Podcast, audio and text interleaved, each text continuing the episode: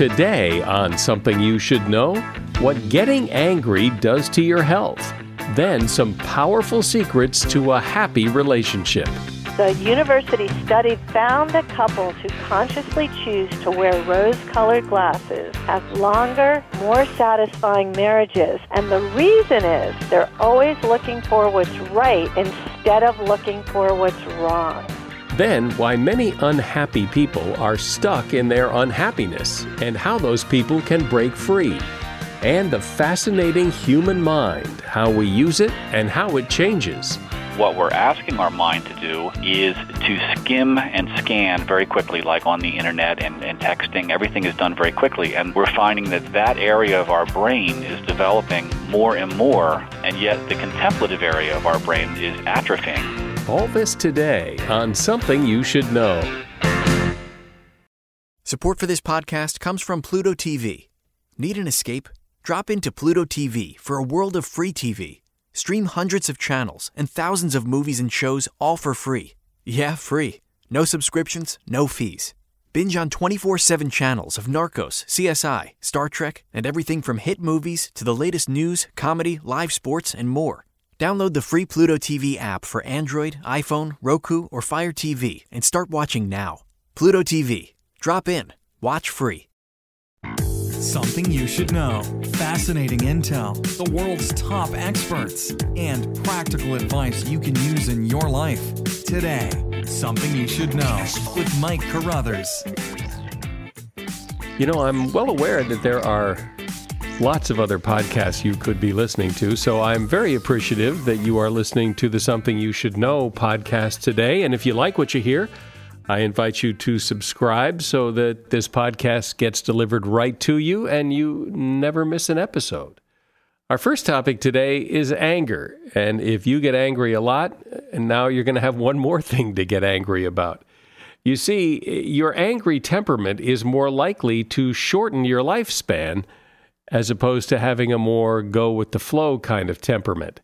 Scientists at Iowa State University found that men who admitted that they had a short fuse when they were questioned at around age 35 were more likely to be dead at age 70 than those who were less quick to anger. While anger is appropriate in some instances, people who get angry over every little thing are the ones at most risk.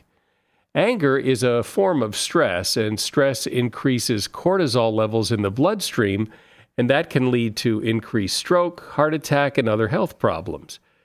It's important to understand the different types of anger. Personal anger, like when you get fired, well, that can be useful because it can propel you to confront the issue and motivate you to get a new job. But when it comes to impersonal anger, that's that blind rage you feel when you get cut off in traffic. Well, it's simply not worth the fight, and it may, in fact, be killing you. And that is something you should know. So many marriages and relationships are, shall we say, uh, less than satisfactory. They most likely didn't start out that way, but over time, things deteriorate, at least for many. But is that inevitable? Must it happen? Or can you prevent it from happening? Can you keep your relationship happy or even improve one that isn't happy? Well, you are about to hear some amazingly simple, practical, easy to do advice from Arielle Ford. She is the author of several books, including The Soulmate Secret and Turn Your Mate into Your Soulmate. So, Arielle, why do you think so many relationships go bad? What what goes wrong? You know, I think the biggest thing that goes wrong is two things. One, people don't really understand what love is, and they just don't have the skills.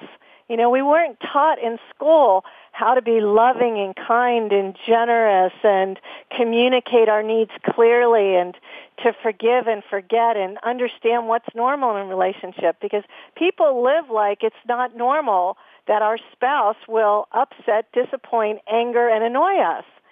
And that's just normal. What isn't normal is when we're always responding from a place of negativity or threatening to leave. So that's the short answer.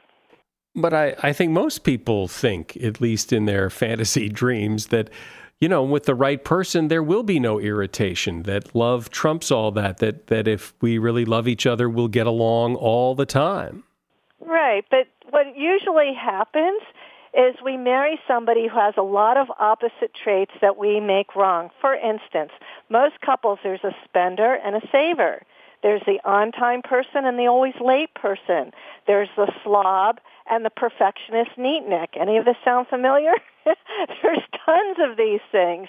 And we want the other person to be like us. But that's really unfair because we're all very different, unique people, and none of us is perfect. So we have to learn how to have fun with our spouses and how to make up fun stories about their behavior so that they don't drive us crazy. So give me some examples of how you make this fun when, you know, you've got the toothpaste problem and all right, the other I'll, things. Let's talk about toothpaste.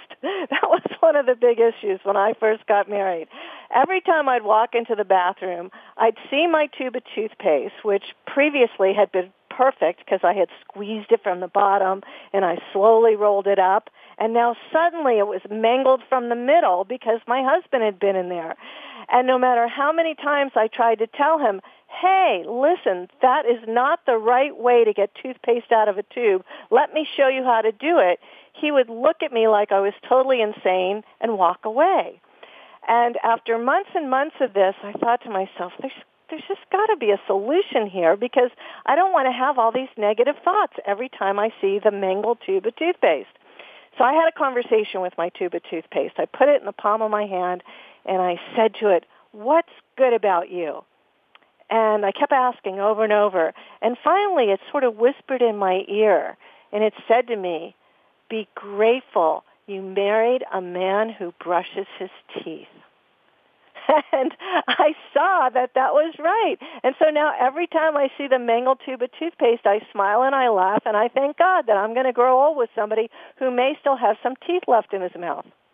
But it, it, and, and just to be fair, uh, it's not just that the toothpaste, the way he does the toothpaste, bothers you. I suspect there are things you do that bother him. Absolutely. So one of the big issues he had with me is I'm the messy, sloppy one in the in the family, and he's the neatnik. You know, he'd go into the kitchen, and my coffee cup would be in the sink. And he'd say to me, why don't you just put it in the dishwasher? It's right here. And I'd say, what does it matter? Eventually it will get to the dishwasher. And then he'd say to me, why do you always leave crumbs around the toaster? And I'd look at him like, what crumbs? You know, I don't, I don't see crumbs. And so this was going on and on over and over. And then finally one day, he walked into the kitchen and he said to me, he said, you know, I got up in the middle of the night to get a glass of water. And I saw your coffee cup in the sink. And I saw those crumbs around the toaster. And I decided that since I'm the one who has a problem with it, I'm going to dedicate the rest of my life to cleaning up after you. And that was like the perfect ultimate solution to what was quickly becoming a problem. He's going to dedicate his life to cleaning up after you? Yes. Yes. And then there are other things, of course, that he does that I'm always like going crazy over that I've decided I would do. For instance, he never seems to close the refrigerator door all the way. It's always slightly ajar. And no matter how many times I would point this out, nothing ever changed. So I've just decided never to mention it again, just that every time I walk in the kitchen, I know to close the refrigerator door. Because mentioning it again and again and again would result in what? Nothing. Just frustration, you know, having negative thoughts. Did, did you know, Mike, that every time we have an angry, toxic, or negative or judgmental thought, we suppress our immune system for up to eight hours. So no matter how much you love other people, if you're judging them or having negative thoughts, you're actually damaging your own health. But what is uh, someone to do, though, who, when you feel irritated when the cup is in the sink or the toothpaste tube is mangled? What are you supposed to, are you just supposed to just suck it up? No, for me, what I like to do is get myself to neutral. You know, so I don't want to start a whole. I mean, it's not worth starting a fight over. There's some things that are worth fighting over. These little things aren't. So you just go, go for a walk, take a bath, do some deep breathing, get yourself to a neutral place, and then ask yourself, what new story could I make up about this behavior that would be fun? And, and let me give you an example. I want to tell you a really quick story. This is what I call wabi sabi love. It's about finding beauty and perfection in imperfection.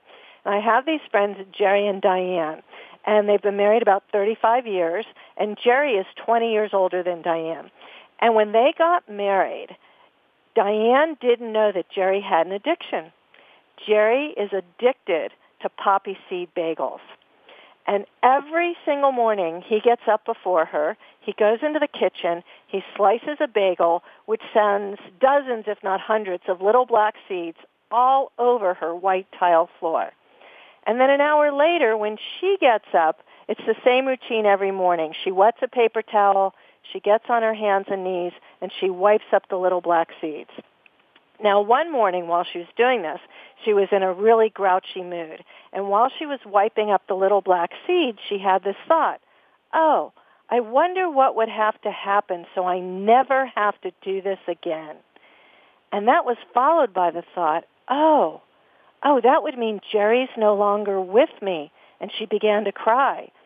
And from that day on, every morning as she wipes up those little seeds, her heart fills with love because these seeds now mean she has another day to spend with Jerry.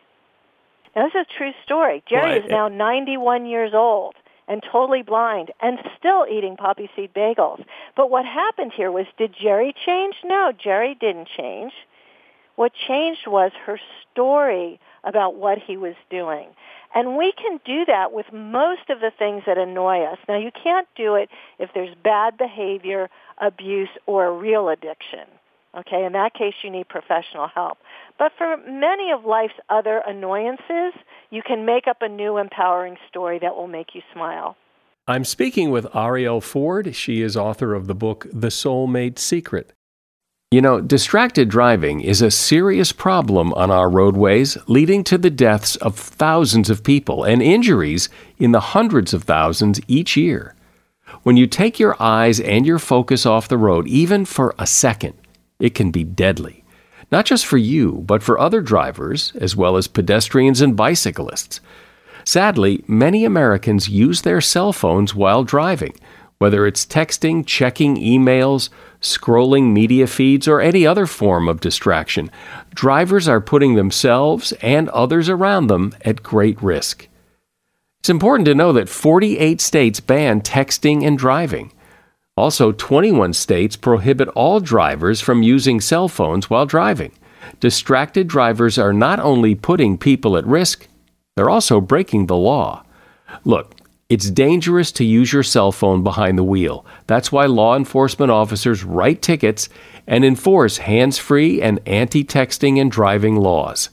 When you're driving, put down your phone, keep your hands on the wheel, your eyes on the road, and your mind on the task of driving. Remember, you drive, you text, you pay. Brought to you by NHTSA. Support for this podcast comes from Wild Turkey Kentucky Straight Bourbon Whiskey. Let's tune in to their one on one with Jamal, a real bartender from Old Fourth Ward in Atlanta. I'm making you an old fashioned today with Wild Turkey Bourbon 101. It just really stands up very well in a classic cocktail like the old fashioned. It has that perfect boldness. Wild Turkey. Wild Turkey Distilling Company, Lawrenceburg, Kentucky. Copyright 2020, Campari American, New York, New York. Never compromise, drink responsibly.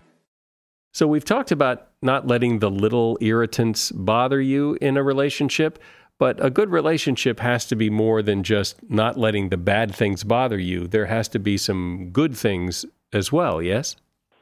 Yeah, because a long-term successful, happy, satisfying marriage is based on a lot of things. It's about connection, communication, chemistry, a shared vision for the future. I want kids, you want kids. I want to live near the ocean. You want to live near the ocean. You know, I like to travel. You're not agoraphobic. You like to travel. So some of the big things have to be there and be in place. But the other secret to a long marriage is to learn to put on your rose-colored glasses. Because a university study that was done found that couples who consciously choose to wear rose-colored glasses have longer, happier, more satisfying marriages. And the reason is they're always looking for what's right instead of looking for what's wrong. Which is, it just seems to be kind of, uh, if you're not careful, a natural thing to fall into that you start to notice all the little things that irritate the crap out of you. And, you know, uh, women in particular are like heat-seeking missiles when it comes to finding fault. Men aren't quite as bad, you know. So the truth is, start looking for what's good. And one of the ways to do that is to get into the habit of looking for five things every single day that you can praise your spouse for even if they're little things, you know, like, hey, I saw that you were, you know, helping little Johnny with his homework this morning. You are the greatest dad. Or I see you've been working out again. Those guns are looking really good. Or thanks so much for, you know, cutting the lawn and taking the trash out. I appreciate all you do to help me out around the house. Yeah, you know, and even if there's more you want them to do, they will do more once they're getting acknowledged for what they're already doing. Yeah, I heard somebody talk about this once before that and that it doesn't as apply perhaps as much to women that that men need that praise more than women do and that that by praising men for what they do do then you get more out of them doesn't that make sense? It's just simple common sense. You know acknowledge people for what they're doing right. They'll do more of what's right. You know my friend harville hendrix who oprah calls the marriage whisperer he's one of the world's leading marriage experts in the world. Harville says there's no such thing as constructive criticism. He says all criticism is a form of violence. So we need to learn communication skills where we're speaking from a place of love, respect, and kindness. Those are the three critical ingredients. Love, respect, and kindness. But why can't you criticize or at least point out because maybe if you had just told your husband to knock it off with the toothpaste, maybe he would have. But you, if you hadn't said that, if you had just had the conversation with the tube of toothpaste. Uh, oh, I asked him a million times to to do it my way, and he just thought I was crazy because in his world, the, the goal was to get the toothpaste on the toothbrush and brush his teeth, which he was accomplishing. He he couldn't see any good reason to do it any other way. For me, it was just a visual thing. I didn't like the way it looked. You know, so if let's say okay, so let's say Mike, you and I are married, and one of your chores is to take out the trash every Sunday night for Monday collection. And every Sunday night, I find myself asking you over and over and over again, take the trash out yet? Hey, honey, is the trash out? Did you remember to take the trash out? So it's been going on for 16 years. I always have to nudge you to get the trash out. Then one day, I decide I'm going to do it differently. Yes, I had to tell you 15 times to take the trash out, but you, when you walked in through the back door, I did something different. This time I walked over to you.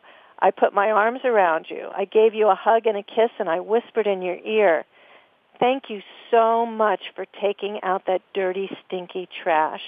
You are my hero. You are like the best husband ever. I love you. And then I would just walk away. And chances are I probably will never have to ask you again. Probably not. and the reason is there's two things. Men's brains are wired differently from women. Men need two things more than they even need sex. They need respect and they need to win. And so by talking to you that way, I'm giving you both respect and you're winning, and I'm also explaining why I need you to take the trash out. Because it's stinky and it's smelly, and I don't want to be anywhere near it. So now you have purpose in it. You know, so if you just learn how to talk to your guy, you can get him to do almost anything. And actually, I, I have scripts on how to do this in my latest book, which is called Turn Your Mate into Your Soulmate. And there's free chapters from the book at my website, which is soulmatesecret.com. What about though with women? I mean, we, we've established that men need that praise and respect and to win. Well, what what do women need? You know, women want to be heard. They want to be listened to, and they want their feelings understood. So that means you don't try to talk us out of what we're feeling, and you let us say what it is we need to say. You know, so if I'm saying, you know, gosh, I'm really upset about such and such, but I don't want you to fix it for me. I just want you to listen to what I have to say. Then don't try to give me a solution. Men are always trying to fix things, but most of the time we can fix it ourselves. We just need to vent a little. So let me vent a little and and when I stop talking, say to me, I completely understand how you're feeling or, you know, I'm sorry that you're feeling that way. Is there more? Let, you know, because there might be more that I need to say. And then once I'm heard, I'm going to feel a whole lot better, and then I can go back to my life. What if it's though not a, a little thing that happens, uh, like taking out the trash, or not taking out the trash, or squeezing the toothpaste? But but what if it's something that's really upset you? It's a one-time thing, but it's a big thing. And yeah, okay, I'll, yeah. I'll give you an example of that. So. Um, let's say that my husband and I go to a party. Brian and I are at a party, and we're talking to Mike and Sue. And Brian says something that shocks me, humiliates me, embarrasses me. And in that moment, I can say nothing or I can rip him a new one publicly. And I decide to say nothing.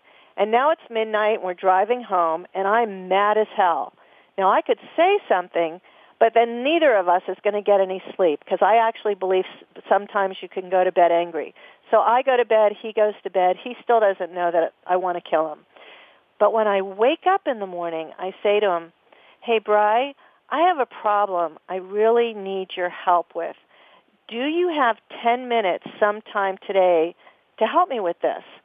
And he'll say, yes. Okay, yeah, 4 o'clock. I said, great. Why don't we go for a quick walk at 4 o'clock? Because you want to talk about it now? It's like, no, no, no. Let's talk about it at 4 o'clock.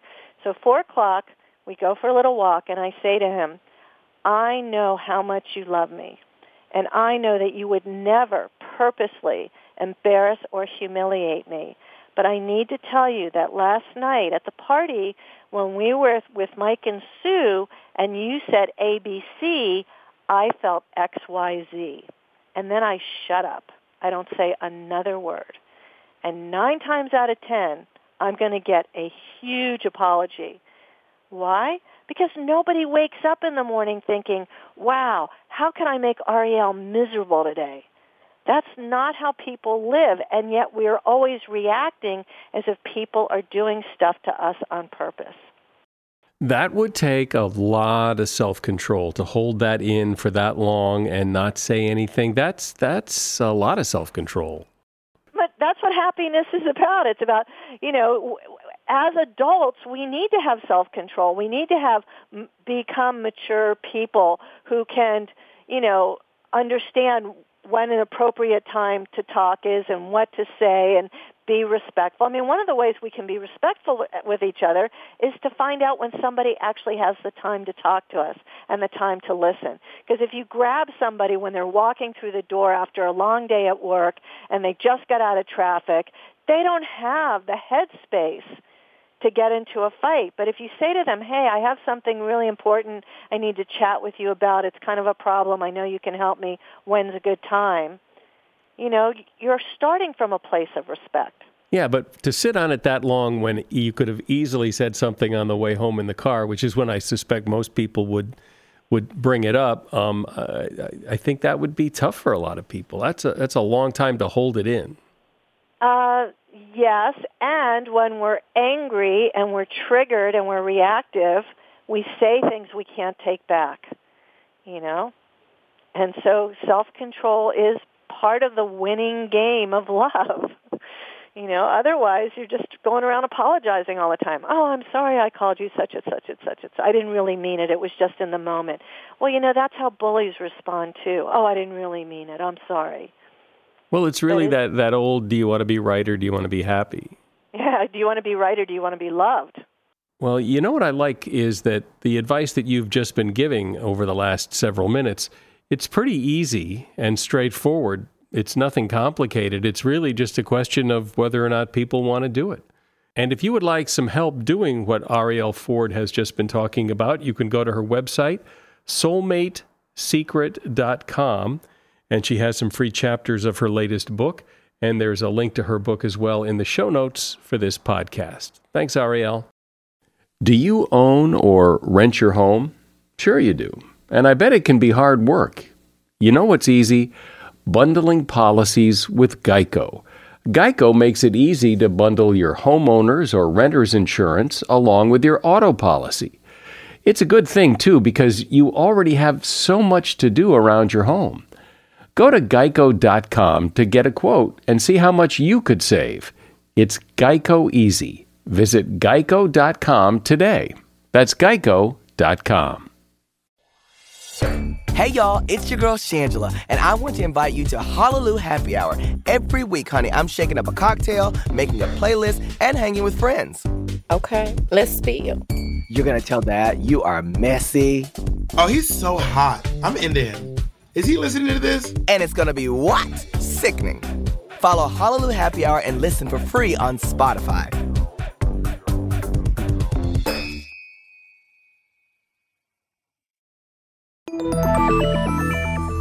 Your mind is called upon to do a lot of things to get you through the day. I mean, the world demands that you do a lot and take care of a lot.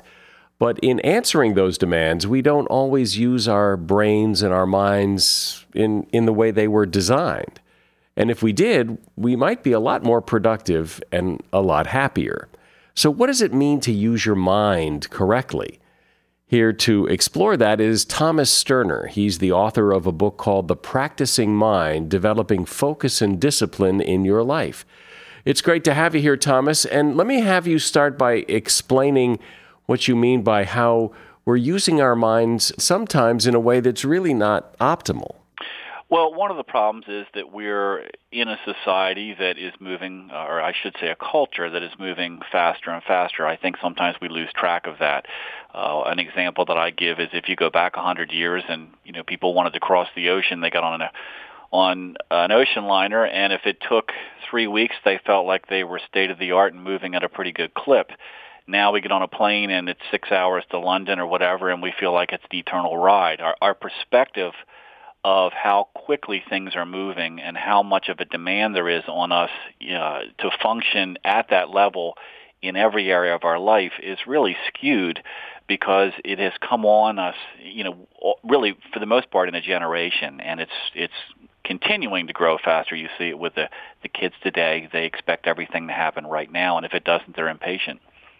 And so, with all this going on, it's very hard to stop and just be present as opposed to thinking about all the things you've got to do, all the things you did last week. And so, talk about that. Well, that's true. I think one of the things is that it begins to feel normal for our minds to be running in many different directions all the time because that's what we have to do really to just function in our day. And it doesn't matter whether you're staying at home or you're at work or you're uh, you're out on your own during the day, meaning it's a day off. Your mind is usually on a number of things at one time, and we look at that as being necessary to function. And the problem is that our minds get more and more momentum in running all, um, at this high speed and all the time. And because of that, when we want to stop our mind and focus on one thing at a, uh, at a time, uh, we don't really have that skill set because our mind has not been asked to do that. In fact, uh, interestingly enough, what we're asking our mind to do, and this is something that's being studied, is to skim and scan very quickly, like on the internet and, and texting. Everything is done very quickly. And we're finding that that area of our brain is developing more and more and yet the contemplative area of our brain, the, the area of our brain that focuses in and is more present moment is atrophying. And this is something that is actually being proven through research. So it's not just our imagination and it's it's a result it's a natural result of what we're asking our brain to do. Our brain is just basically evolving to accommodate our needs. So if everybody is doing this scanning and and thinking about tomorrow and all this, uh, so what's wrong with that? What's the problem? the problem is that, for one, we're finding that it's not very productive. Uh, there's a a guy by the name of Dave Crenshaw who's written a book. I think it's the myth of multitasking, and one of the things that he talks about in that book, and I, uh, he he admits that he did not do the research. He has just studied the research. Is that what we're talking about here is switch tasking. We we think of it as multitasking when we're doing all these things at one time, but we're actually not doing all these things at one time. Our brain actually starts and stops every time we change direction. So an example of that is you're sitting at your desk, you're doing a report, somebody pokes their head in the door and says, "Hey, you want to go to lunch at the deli?" Uh, you stop what you're doing, you look up and you say, "Yes." Um, what time? And then you answer that, and then you go back to what you were doing as they they leave the room and what has to happen in your brain for that to, that whole cycle to, to occur is amazing. And what they have found is that when you add this type of thing up during the day, as we keep switch tasking all day long, it's not only physically exhausting, but it really robs us of a very large percentage of productivity that we could be accessing if we were more focused on one thing at a time. But there's also stress and other problems that, that come up there are stress because what ends up happening is that what we're trying to do, we have so many things to do in a day that what we're trying to do is problem solve and be in all these different places, even if it's subconsciously. We're working at our desk, we're with our, our kids, and we're thinking about this thing that has to get done on Monday morning and it's Saturday afternoon. Uh, or um, we're just not present in what we're doing. And because of that, our mind is working at several different levels. And that creates stress because we feel this uh, immediacy of, of these tasks that need to be done.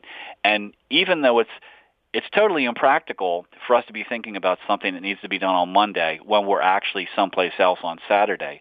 It's become a normal uh, way that we function, and because of that, we have these several different scenarios running in the background all the time. Most of the time, it's happening in such a way that we're not even aware of it. And because of that, we have this, uh, our thoughts are, our mind is very agitated, it's ramped up, and we have a lot of thoughts going on in the background that we're not even aware of. And these thoughts are generating emotions, which uh, many times are pleasant or stressful, and it's just happening to us, and we're not even aware of it. And so, what's your prescription? What are you suggesting people do different? Well, the, you know, someone once asked me, you know, what I thought the most important personal quality was to develop in your life, and it's it's what we'll call self-awareness for the um, for this this discussion. And I would say most people are not aware of their thoughts. They're basically just in their thoughts. Their thoughts happen all day long, and they just react to their thoughts. And uh, this all feels normal. So one of the things I have people do when I'm doing a presentation or uh, a one-on-one uh, um, consultation, and even with sports people, I work with in golf with uh, people for course management and better focus, is that I'll ask them to sit in a chair for 10 minutes and stop thinking. And of course, what they find is that they can't do it.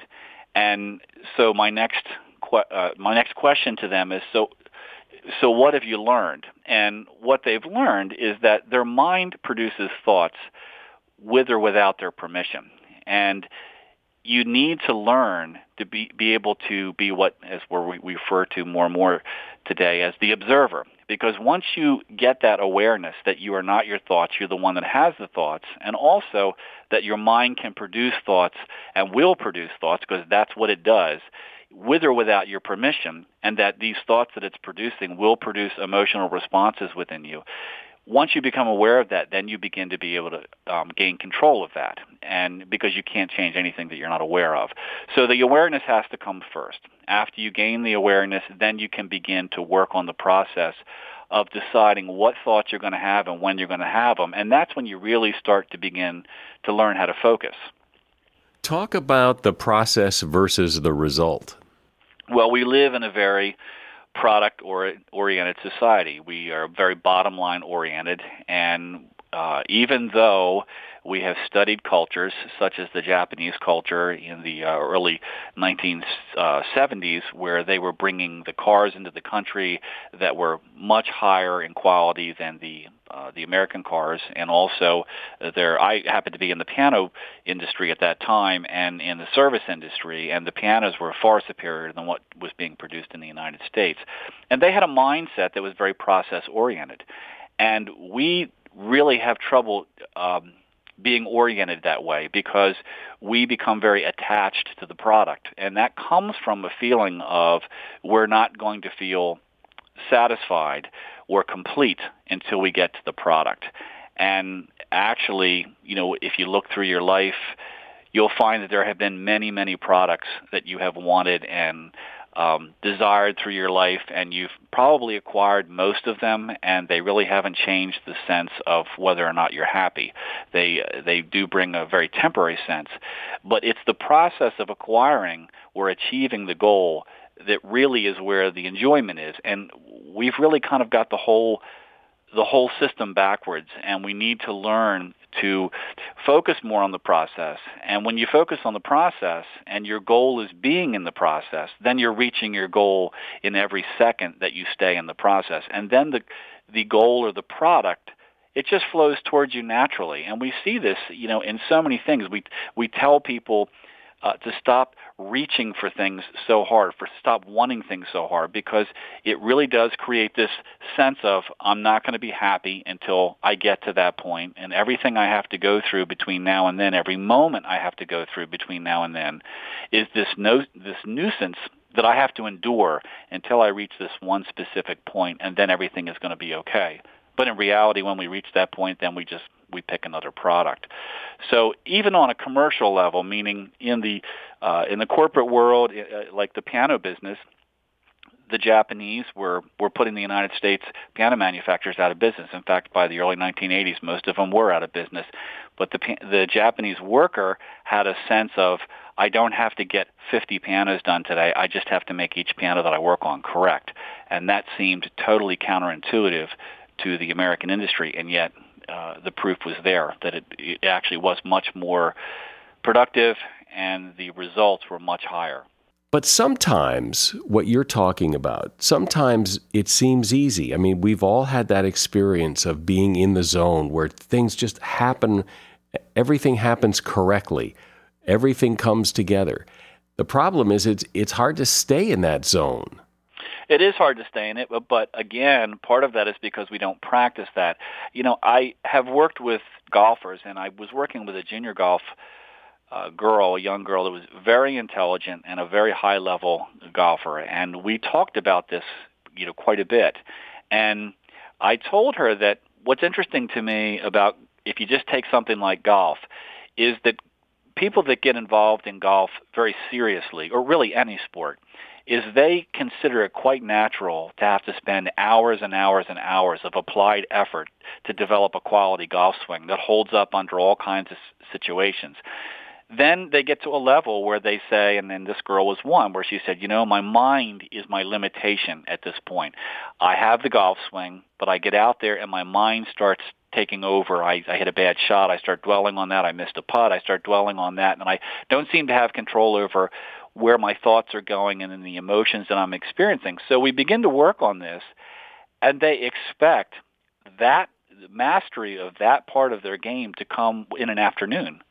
and and yet they've got thousands of hours in developing the skill set of a quality golf swing.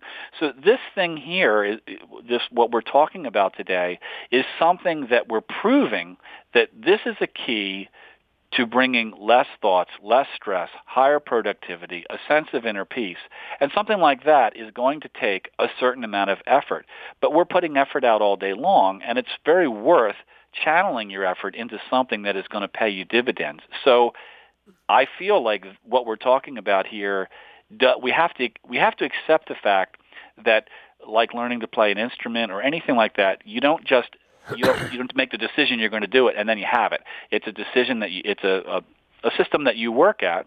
But again, you don't want to fall into this. Yeah, but I just want to be good at it because now we're back to the process and the product thing. You're thinking that well, when I get good at it, then I'll be happy. Well, if you're working at it constantly, then you're you have already made tremendous strides. And you talk, I think, in the book about, you know, everybody's experienced that where you've driven some length of time and you have no recollection of the last 10 miles because your mind has been elsewhere. And sometimes it's kind of scary that you really haven't been really paying attention. Yet when you learn to drive, boy, you're so focused on every little movement. And, and that's kind of what you're talking about here. Yes, and and the the catch twenty two, uh, uh, the irony, I guess, is a better word for that, is that what we call the beginner's mind. When you begin to learn something, you're always totally focused on it. The better you get at it, the more it drops into the background and other areas of the brain take over and they just handle it. Whether, you know, if you look at uh, toddlers learning how to walk, I mean, they are so focused on what they're doing and keeping their balance. And yet, you know, within a year or so, they're walking across the room and that's all involuntary. You know, the brain's handling that in the background because the brain has already learned how to do it.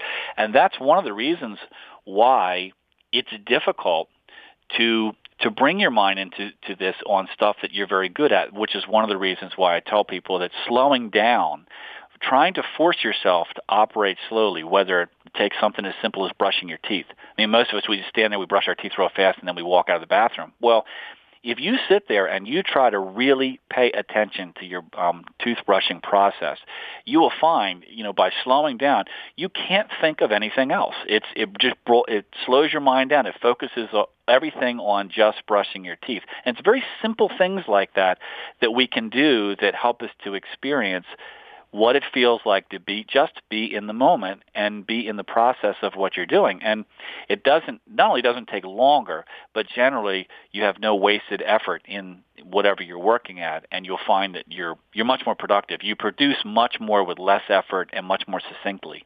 Great. Well, and who wouldn't want to be able to do that? Uh, Thomas Sterner has been my guest, and the name of his book is The Practicing Mind. You'll find a link to that book at Amazon in the show notes. Thanks, Thomas.